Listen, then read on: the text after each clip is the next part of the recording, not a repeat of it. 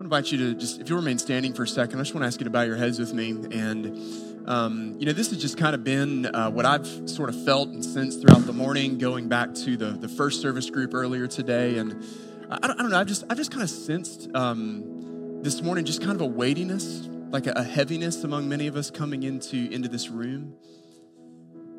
And, and so before we open up the word together today, I want us just to reflect on what we just sang. We sing to the Lord, I depend on you. Why do we sing that?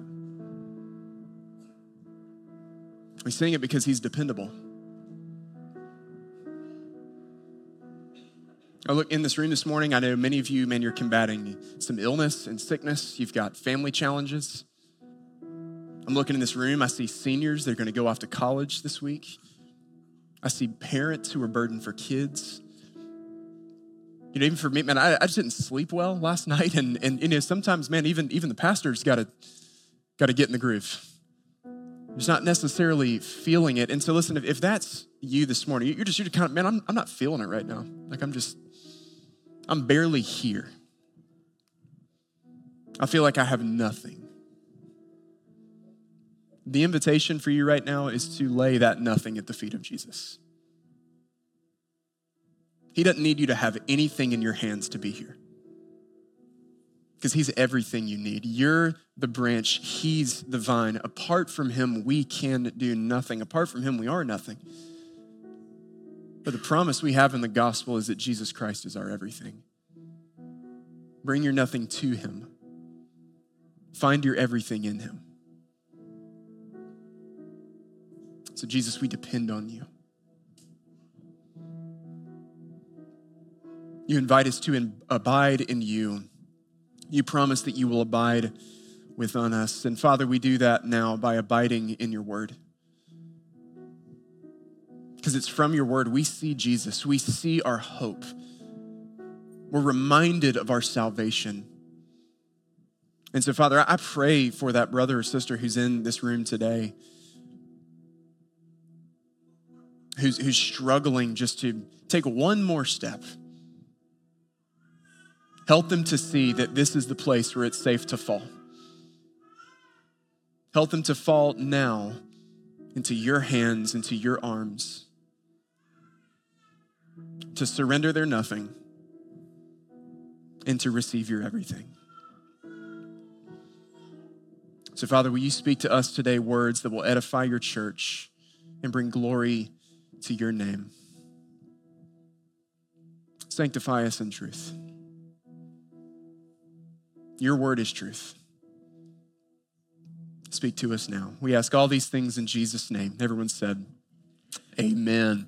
Hey, you can go ahead and have a seat. And as you find your seats this morning, I'm invite you to turn with me um, to the book of Colossians. We're going to spend one more week together. Been in this room several weeks now. And the thing that I love about it uh, versus the YMCA is I feel so close to you guys. And I've just decided I don't like standing behind this podium. Um, I want to be close front row, you're in the splash zone. So just be beware right now. I'm just letting you know. Um, but I, I want to be in proximity to you. And what we've seen in Colossians this summer is Paul is not at all writing in proximity to this church. Um, Paul is writing from a Roman prison over a thousand miles away to a group of people that he would never actually meet face to face. And yet, what we've seen for several weeks is that even in his correction of the church, Paul never loses his affection and his love for the church, and his love for these people is evident um, at every turn of this letter. So, Colossians chapter 4 is where we'll be together this morning, starting in verse 2, and then we're going to round out our time together here today. I think March 12th, 2020 is going to be a date that is just seared in my conscience for the rest of my life. And here's why. Um, for a couple weeks, all of the COVID tensions had really been ramping up. There had been a lot of conversation about school closures and building closures. And as a portable church, you know, this was a pretty troubling conversation for us because we don't have our own facility, which means we didn't get to make our own decisions and what we were going to do. And that week in particular, we were having to have the conversation of what happens if the YMCA closes its doors? And so, as best as possible, we tried to plan behind the scene and, and come up with, with as many contingencies and scenarios as we could so that we could be prepared no matter what. But even with all the talk, and even as you saw things happening internationally, there was still this part of me that was like, there's no way that's going to happen here.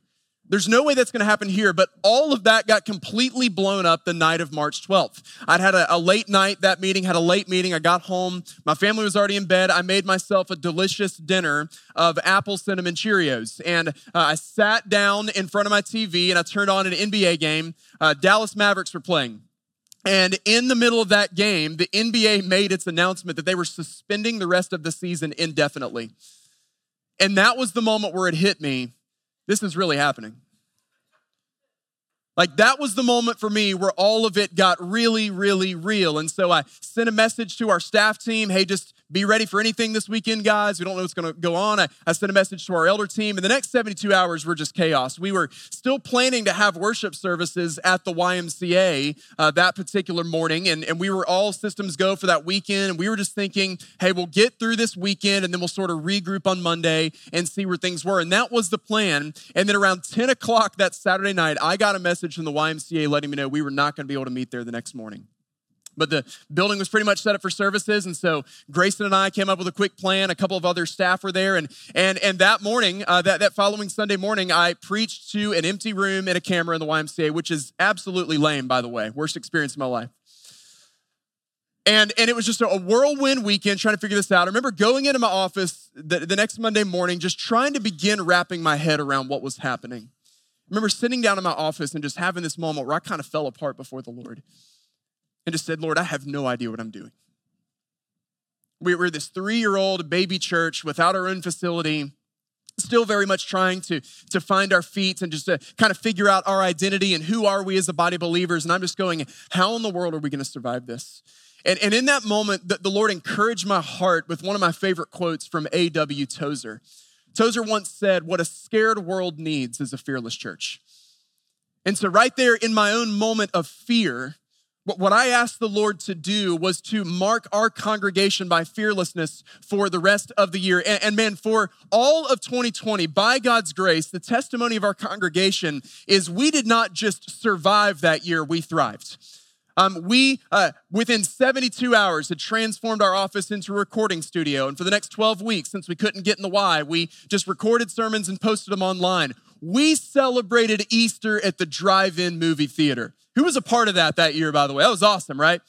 Easter at the drive in movie theater. We provided devotional content online. We partnered with a couple of food banks locally. Our church grew numerically in 2020. When the narrative of churches was that they were shutting doors and closing down and half the people are never coming back, we saw our church actually grow. We baptized more people in 2020 than we had in the previous two years combined. And, and man, what the Lord did for me personally that year and what, what he demonstrated to our congregation is exactly what we're to see as we close out Colossians together this morning. What we saw in 2020, what we're to see today is that the mission of the church will always continue because the message of the gospel cannot be contained. There is absolutely no circumstance that can stop the advance of the gospel and that can stop Jesus Christ from building his church. As we've seen together this summer, Paul's circumstances have been far from ideal. Again, where's he writing this letter from? He's writing from prison. He's writing this from a Roman prison a thousand miles away to a congregation full of people that he would never actually meet face to face. And what Paul desperately desires for them is for the work of the gospel message to continue. So from Colossians chapter 4, let's read beginning verses 2 through 4. Paul writes, Continue steadfastly in prayer, being watchful in it with thanksgiving. At the same time, pray also for us, that God may open to us a door for the word to declare the mystery of Christ, on account of which I am in prison, that I may make it clear. Everybody say clear. That I may make it clear, which is how I ought to speak. So, verse three, Paul reminds us that he's in prison on account of preaching the mystery of Christ. We saw this several weeks ago that in Jesus Christ, the mystery of God has been revealed. We don't have to sit around wondering what God is like. Jesus is the image of the invisible God who has come to show us what God is like. The mystery has been revealed in Christ. And on account of preaching Christ, Paul has landed himself in jail. So, regardless of our circumstances, and no matter how we may feel, no matter what situation we find ourselves in, what Paul shows us this morning first from verses two through four is that we should always continue to pray for the gospel to advance. Continue to pray for the gospel to advance. Prayer is the driving force that pushes forward the ministry and the message of the gospel. The word for continue steadfastly that the Holy Spirit inspires Paul to use here is a word that he only uses a couple of other times in his letters. And, and what this word carries with it is a sense of persistence and perseverance and devotion. You know, in, in, their prayer, he challenges them to be watchful, literally to stay awake. And what this language invokes for us is a picture of what the Lord spoke through the prophet Isaiah in Isaiah chapter 62. This is how the Lord instructed the people. He said, I have set watchmen on your walls. I set watchmen on the walls, and the job of the watchman was to stand on the walls and cry out to God day and night. And the Lord instructed them, cry out to me until Jerusalem is once again in peace. And the instruction the Lord gives, the Lord gives them is, give me no rest. Give me no rest. Whenever we're being watchful in prayer, what, what Paul's getting across to us here is be the type of people who are so devoted to prayer, not that God needs a nap, but we would never give him the opportunity to take one if he wanted it. Uh, understand, our, our failure in prayer is not that God gets tired of hearing our prayers. Our failure in prayer is that we grow tired and weary of praying. You know, last week we saw that every text of scripture has what you would call a fallen condition focus. That's Bryan Chapell's language. And, and what that means is that every passage that we find in scripture, every command scripture gives us to obey, every sin that scripture calls us to avoid, the command is given because our natural sinful tendency is to do the opposite of that command. So every time God's word calls us to do, our flesh says don't. And every time God's word calls us says don't, our, our flesh tells us, no, no, do that. And so, so Paul shows us here we continue steadfastly because our natural tendency is to not continue steadfastly. Man, I, I just so appreciated Alex's transparency this morning. Like steadfastness, he's like, that's not necessarily something that marks my prayer. It's not something that always marks my prayers. This is not our natural tendency. Our natural tendency is not to continue steadfast. Our natural tendency is not to be watchful. Our natural tendency is to be lazy and go to sleep. Our natural tendency is not to be thankful in our prayers. Our natural tendency is to be ungrateful. So Paul encouraged them to continue praying for the message, the, the ministry of the gospel, the advance of the gospel. But he doesn't just encourage them to continue in their own prayers. He says, You guys keep praying for me. Paul's writing these words again from, from prison, and what we see in this passage is that Paul had absolutely no intention of slowing down. None. And so, as we pray for gospel advance, Paul shows us here we should pray with two specific aims. First, we pray for open doors. He, he asked them, pray for us also, that doors for the gospel would be, be open. Man, this is one of the things that I love most about the life of the Apostle Paul there was absolutely nothing you could threaten him with.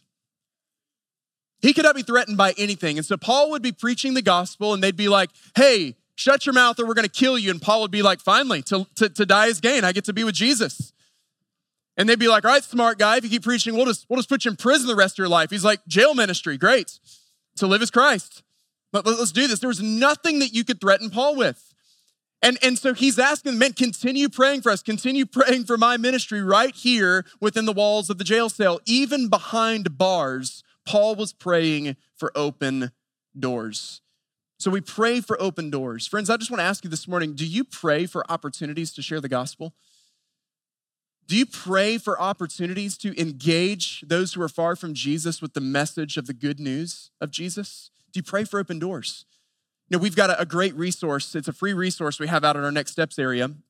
And it's a book we've really not been able to keep here uh, for the last several weeks. And it's a little short green book by Nine Marks uh, that answers the question what if I'm discouraged in my evangelism? And, and that's a really good, simple, practical starting point that you could read. But I think the simplest place you would start if you're discouraged in your evangelism, evangelism is man, just begin to pray. Pray that the Lord will open doors. Pray that the Lord will give you opportunities. Pray for open hearts. Pray for open minds. Pray for receptive ears. Pray for open doors to advance the message of the gospel. Um, next month, uh, Emily and I will celebrate 10 years of living in Beaufort. Uh, moved here in the fall of 2013. It's hard to believe we've been here for a decade already.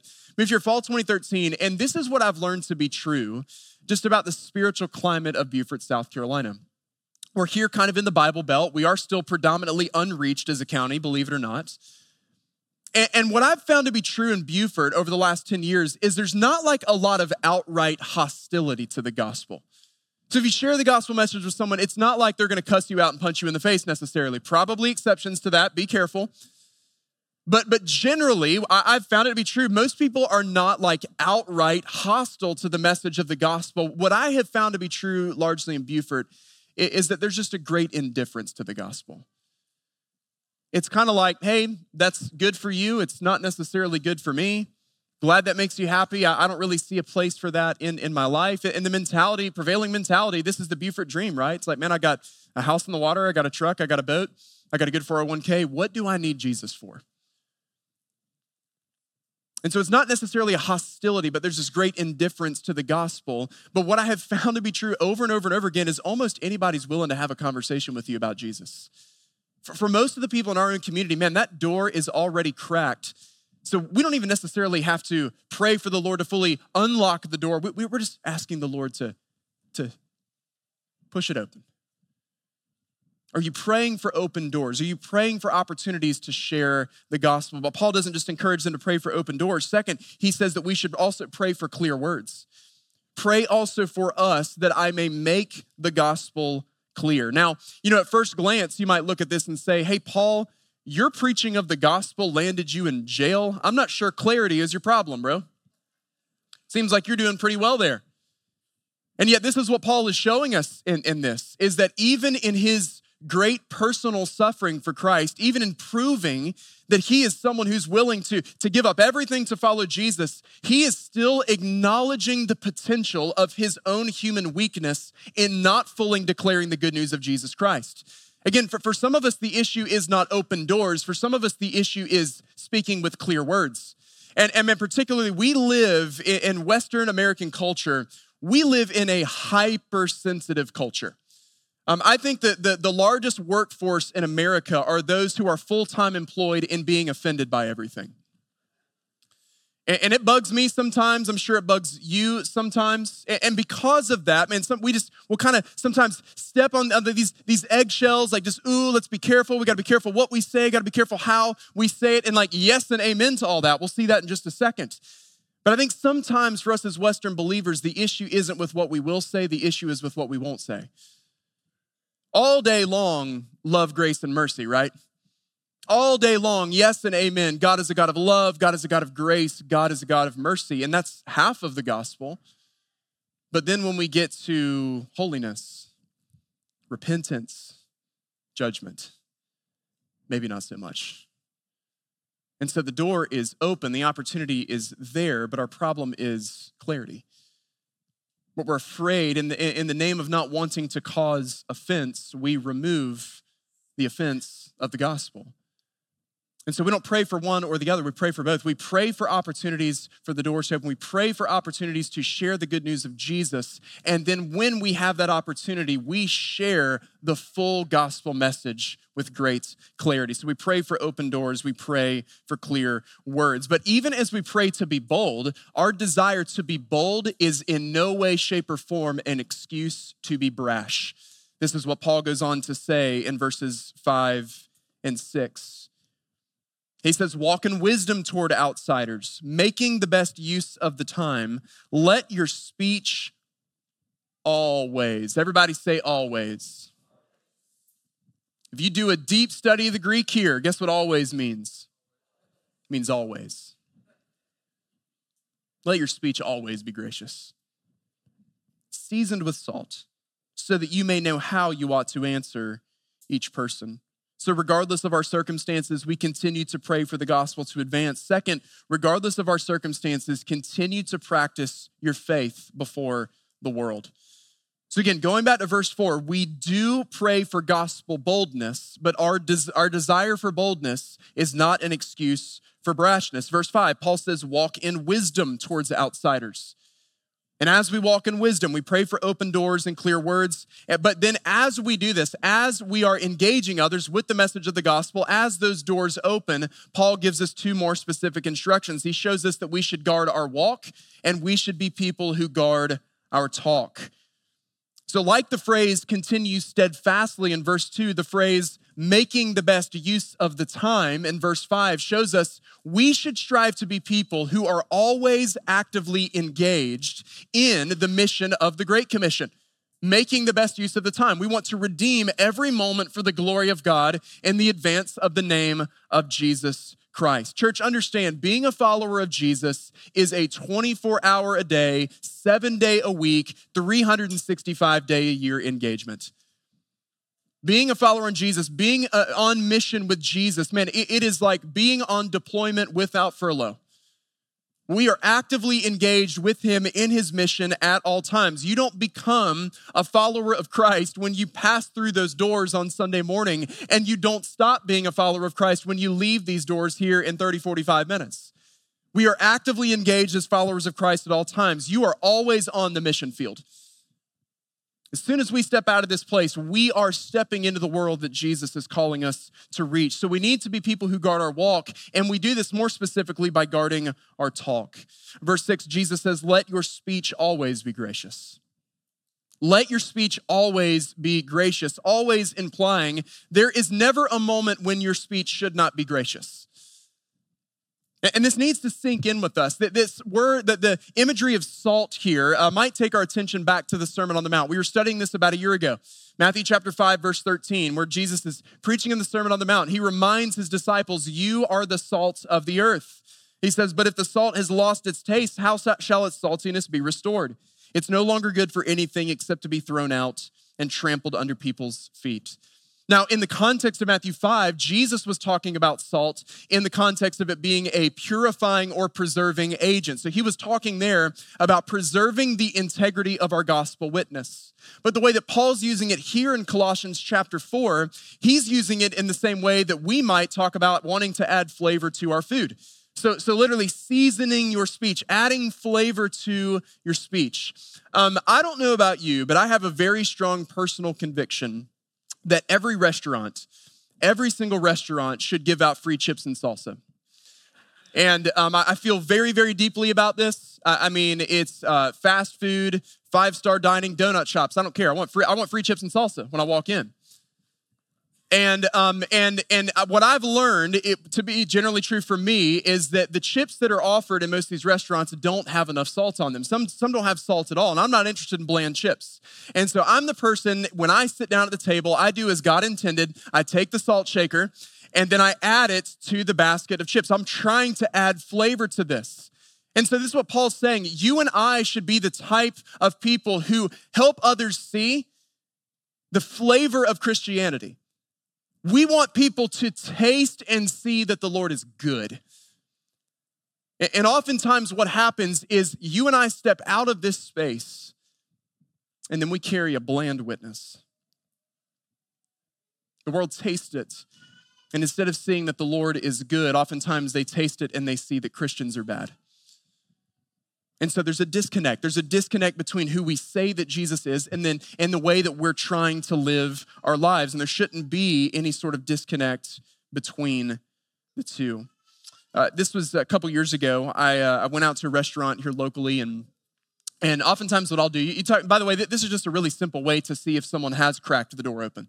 Um, sometimes I sit down at a restaurant, try to in a really just kind of non confrontational way, a non threatening way.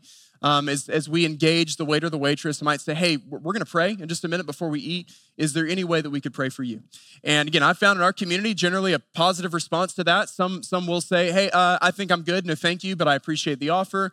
Um, but others have meant taken up that opportunity to say, yeah, you know, if you could actually pray for my family, this is going on, and this is going on with my, my uh, work, and this is going on with school. And, and so I had this opportunity a couple years ago is uh, waitress was serving us, and she shared, yeah, you know, I've got this going on with my son, and, and I've got this going on with school. And, and we, just over the course of sitting there and eating lunch, just got to have some, some side conversations. weren't trying to distract her from her work or anything like that or get her in trouble, just be quick questions here and there.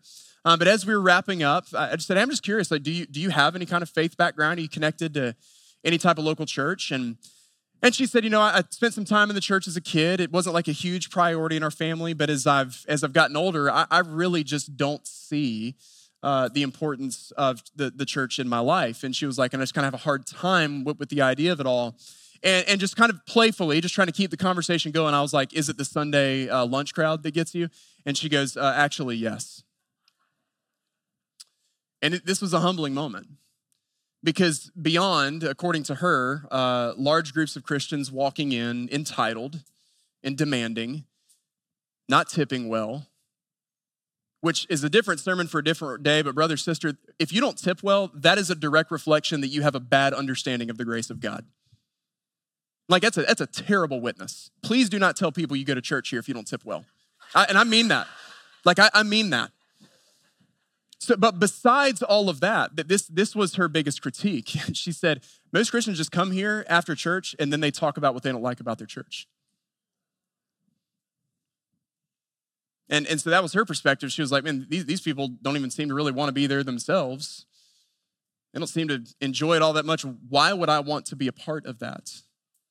We're the salt of the earth. We're the salt of the earth. Our speech is to be seasoned with salt. We are adding flavor to Christianity for somebody. Through your witness, are people tasting and seeing that the Lord is good? Do they see the church as something to be desired, something that they would want to be a part of? This is for all of you, uh, this is a 1900s reference for all of our students and kids, all of you 90s DC Talk fans in the room. It's a quote from Brennan Manning that, that I heard this for the first time when I was like eight years old, and it stuck with me pretty much my whole life. That there's uh, the fourth track, I think, What If I Stumble, starts with this quote from Manning, and he says, The greatest single cause of atheism in the world today is Christians who acknowledge Jesus with their lips and walk out the door and deny him by their lifestyle. And that's what an unbelieving world simply finds unbelievable. Church, when we leave this place, I don't just want our community to see that Jesus is believable. I want them to see Jesus is beautiful. We have to guard our walk. We have to guard our talk. We, we walk in wisdom toward outsiders. You and I have to understand that there are so many people in this world, they are making their judgment of what they believe about Jesus, what they believe about God, what they believe about the church, based on what they see in you and me. I've heard it said by many different people in many different ways that there are five gospel accounts there's Matthew, Mark, Luke, John, and you and most people will never read the first four.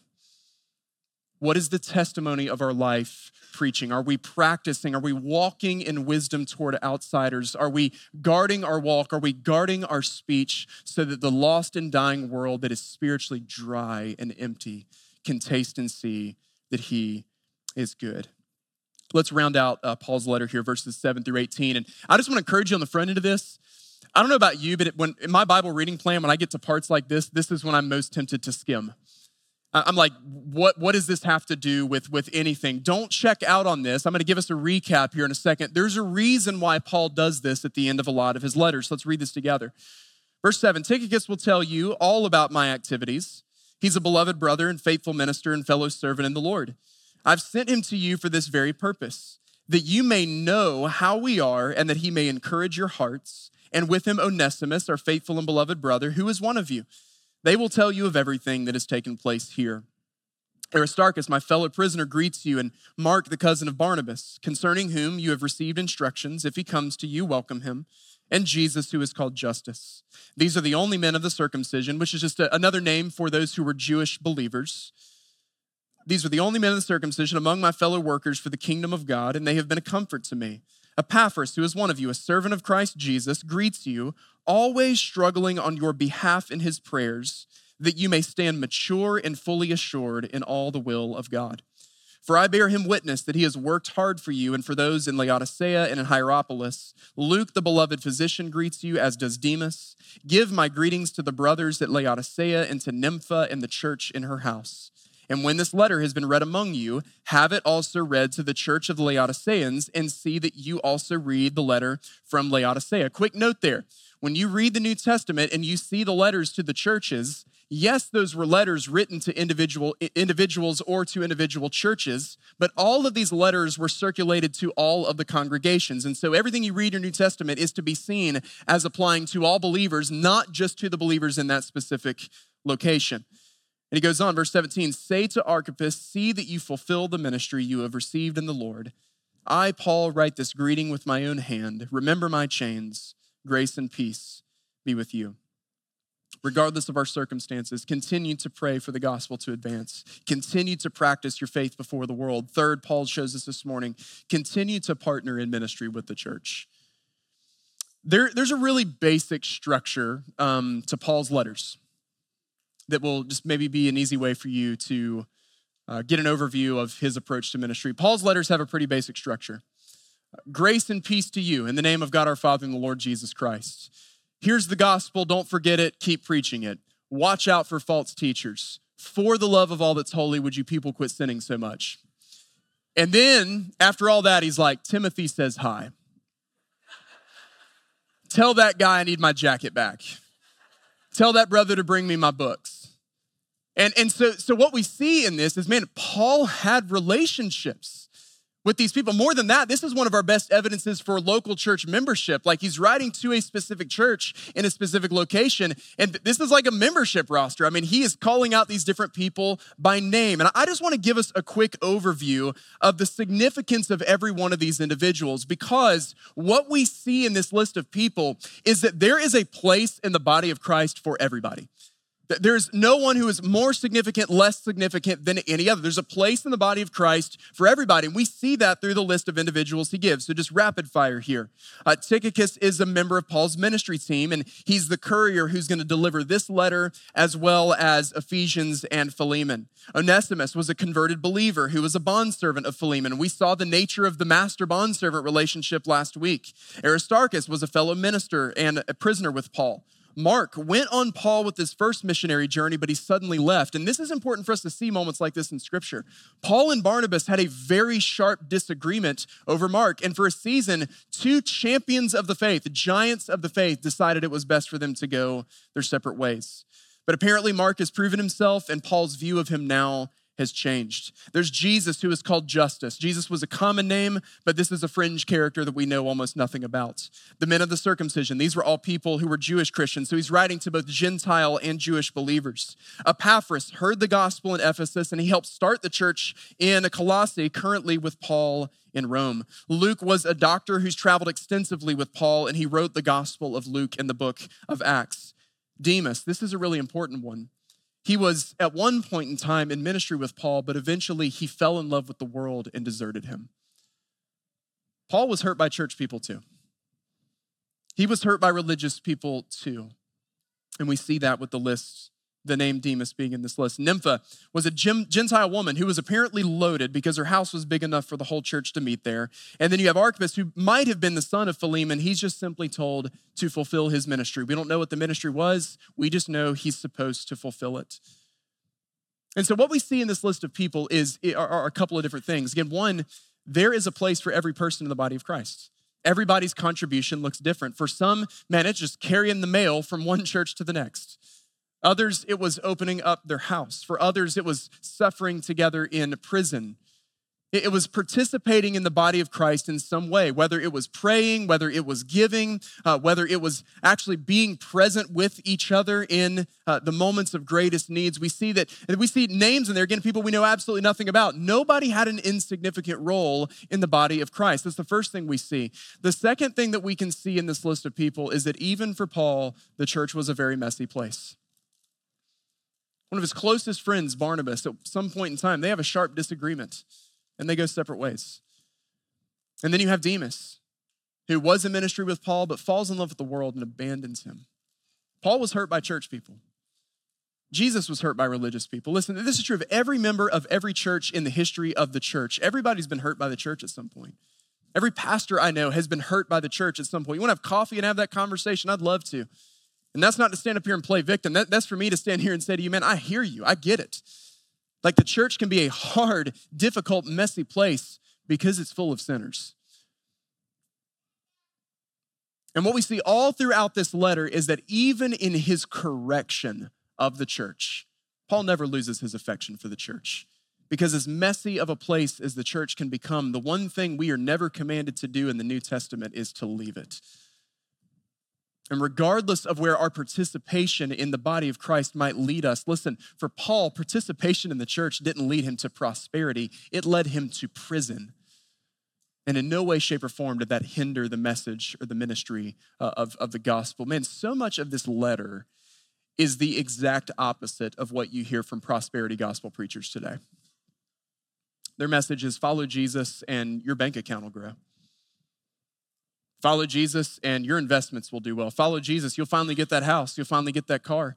This is how this is what's being exported to third world countries. Follow Jesus and your crops won't die. And people are manipulated into giving up everything that they have financially. Follow Jesus and and, and you, you won't have the struggles, you won't have the sickness, you won't have the diseases that are the church. We are never promised any of these things. We don't follow Jesus to get more. We follow Jesus because we have been given everything that we already need. Paul's contentment was not contingent on his circumstances. Paul contingent was, Paul's, Paul's contentment was contingent on who he was in Christ. And so, how do we continue participating in the body of Christ today? Very, very quickly as we close, this is what we see in these last several verses regardless of circumstances, regardless of the season of the church, we partner with the body of Christ. We partner the church in several different ways. In verses 7 through 11, we see that we do this through sending and through going.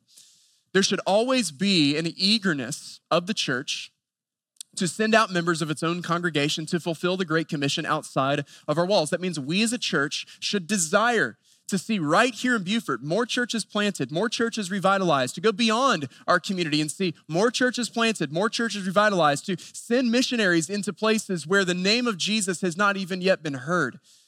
To, to the two and a half billion people globally who have yet to even hear his name, we should be marked by sending and going. We participate in the body of Christ by serving and by giving.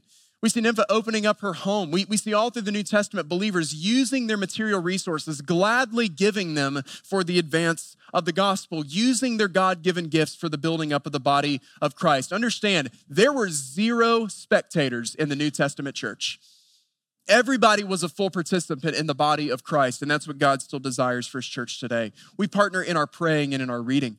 We see them struggling for one another in prayer, contending for one another in prayer, circulating the word from one church to the next, receiving the word from other churches, seeing that the church was being built up by the ministry of the word.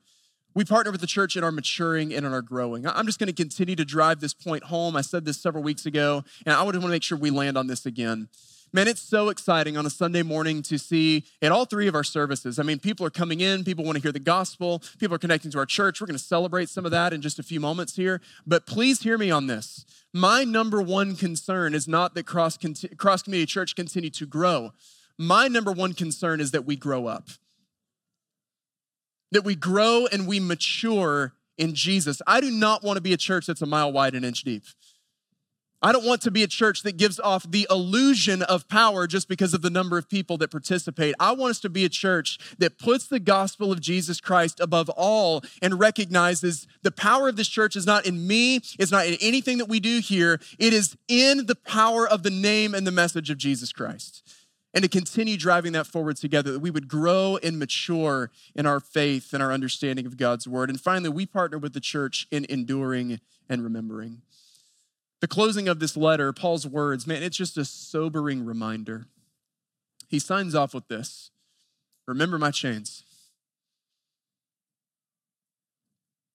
You know, when I, when I look around so, so much uh, that, that, we're experiencing as a church, I, I do not want to dismiss these things at all. But I want us just to consider this, especially this service, because this service is the service that feels all this pressure more than the others. When I woke up this morning, my biggest concern was where are we going to park all these cars? where are we going to put all these kids? That's like our big concern week to week. Just really for this service, it's not as much in the other services.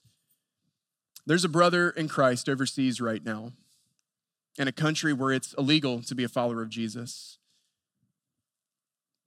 When he woke up this morning, his chief concern was not where's everybody going to park? His concern was how am I going to keep my people alive? Church, most of our problems aren't problems.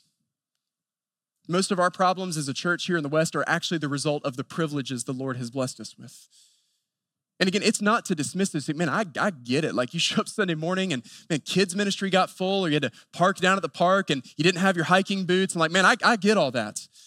Like we, we're trying to work on those things. I don't want to be dismissive at all, but I think it's so important you and I keep the right perspective here. Most of our problems are not real problems in comparison to most of our brothers and sisters in harder places. We remember the persecuted church. We remember, and you and I today, we proclaim loudly and boldly the message of the gospel, remembering that there are still today the Pauls who are in chains. And we respect them and we honor them and we support them by freely and boldly and clearly declaring the gospel of Jesus Christ in a way that they cannot do right now. And so, as we, we continue this transition as a church family through the summer, regardless of the circumstances, regardless of the season that we're in, let's be devoted to prayer. Let's be serious about prayer. Let's hold one another accountable in our walk and in our talk, knowing that many people are making their determinations about Jesus based on what they see in us. And let's remain partnered and connected to the local church. Listen, even when it's a messy place. Because the gospel tells us that Jesus loved us in spite of our sinful mess, too and we display it to one another in our fellowship as we continue to advance his kingdom. So, will you bow your heads with me um, as we, we close together this morning? Just a moment, we're going to come to the table for communion. And so, I would just encourage you to invite the Lord to search your heart. Let's prepare ourselves as we come to the table today. What, what, is, what is in you that is not of Jesus? What is in your walk? What is in your talk that's inconsistent with who God calls you to be, with who His Word calls us to be? Maybe, maybe you're struggling in prayer. Maybe you're struggling to, to stay committed to the body. Maybe just struggling altogether as a follower of Jesus. Maybe you're just trying to be faithful, but you feel like you're just stumbling step after step after step. And this is the good news for you today that we're reminded of at this table. God's love for you is not contingent on all of these spiritual things you're doing for Him. His love for you is contingent on what He has already done for you in giving you His Son, Jesus Christ. Will you abide in Him today? Will you rest in Him today? Because here's the deal, guys. When, when your heart is satisfied in Jesus, you, you don't have to be forced to pray. You'll just do it because you love Him. You don't have to work yourself up to follow him every day. You'll just you'll just do it out of the joyful overflow of contentment in your heart. You don't have to force yourself to come to church because you will see yourself as a part of something that has the privilege of stewarding who he is to the watching world. So, Father, as we come to this table this morning, as we remember Jesus, as we remember his death and his resurrection, be honored and glorified in our prayerful response in our confession and our repentance and our singing and in our rejoicing. Lord, let it all be a sweet fragrance and aroma to you.